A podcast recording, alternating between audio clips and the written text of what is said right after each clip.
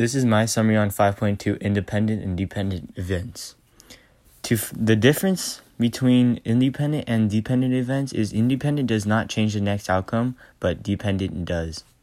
To find the probability of dependent events, use the equation P parentheses A times P parentheses B. To find the probability of dependent events, use the equation P parentheses A parentheses or uh, P parentheses B over A. Um, hmm. To find conditional probabilities, use equation P parentheses B over A parentheses equals to P parentheses A and B parentheses over P parentheses A. I also learned dependent are opposite of independent.